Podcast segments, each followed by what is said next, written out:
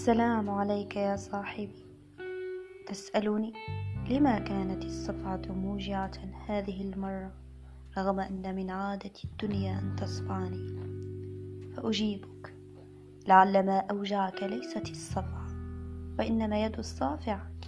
يعز على المرء يا صاحبي أن يصفع باليد التي طالما قبلها. أو لعله التوقيت يا صاحبي. أحيانا تمر بالإنسان عاصفة فلا تحرك فيه شعرة وأحيانا تخدشه نسمة أو لعلها الأحزان قد تراكمت يا صاحبي فالإنسان عندما يحزن يستدعي كل أحزانه السابقة كأن حزنا واحدا لا يكفيه. الجرح يا صاحبي يستدعي جرحا مماثلا والخيبة تستدعي خيبة تشبهها. لهذا أنت لم تكن أمام خيبة واحدة. لقد كنت واقفا أمام خيباتك كلها ولكنك لا تعلم. أو لعلها الغربة يا صاحبي. لا شيء يجعل المرء هشا مثل أن يكون وحده.